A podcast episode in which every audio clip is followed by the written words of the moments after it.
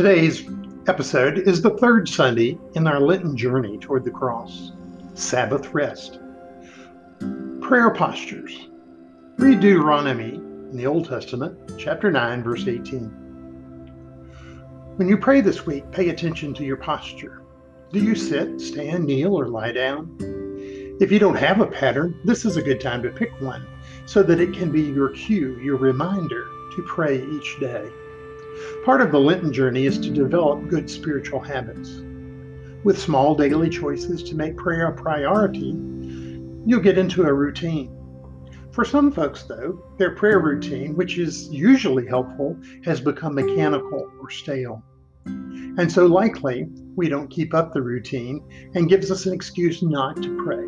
Bottom line, we do not need to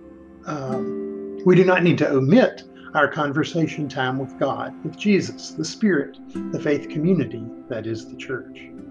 I've been working on a prayer chapel in my backyard. Part of the challenge for me was to use as many discarded resources as possible, and to make it not too close to the house, and to make it small enough to be a manageable project. I'm about 80% finished, and it's at a very functional level. It is a separate place, set apart from daily routines, to be present, an undistracted place with God. It's small, so it necessitates being alone. It's basic, it's filled with light, and surrounded by God's creation. This is the type of space that, for me, is similar to entering the sanctuary or visiting a holy place. You pick a place that is devoted as your space and time set apart to be with God. Prayer is our conversation with God. Let it be different from all the other noises of our conversations. Typically, we would be having this Lenten journey in a classroom setting at the church, but this year our context is virtual.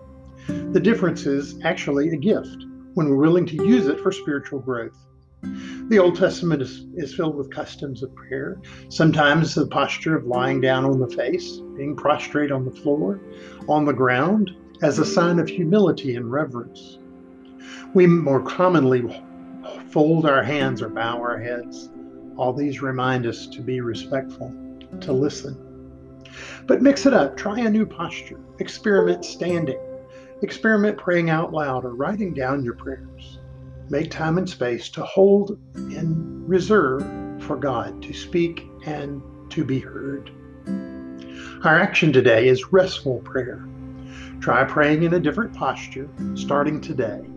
If you're not praying consistently each day, start right now. No matter your method, prayer is the conversation of speaking and listening to God. Let's go. Let us pray.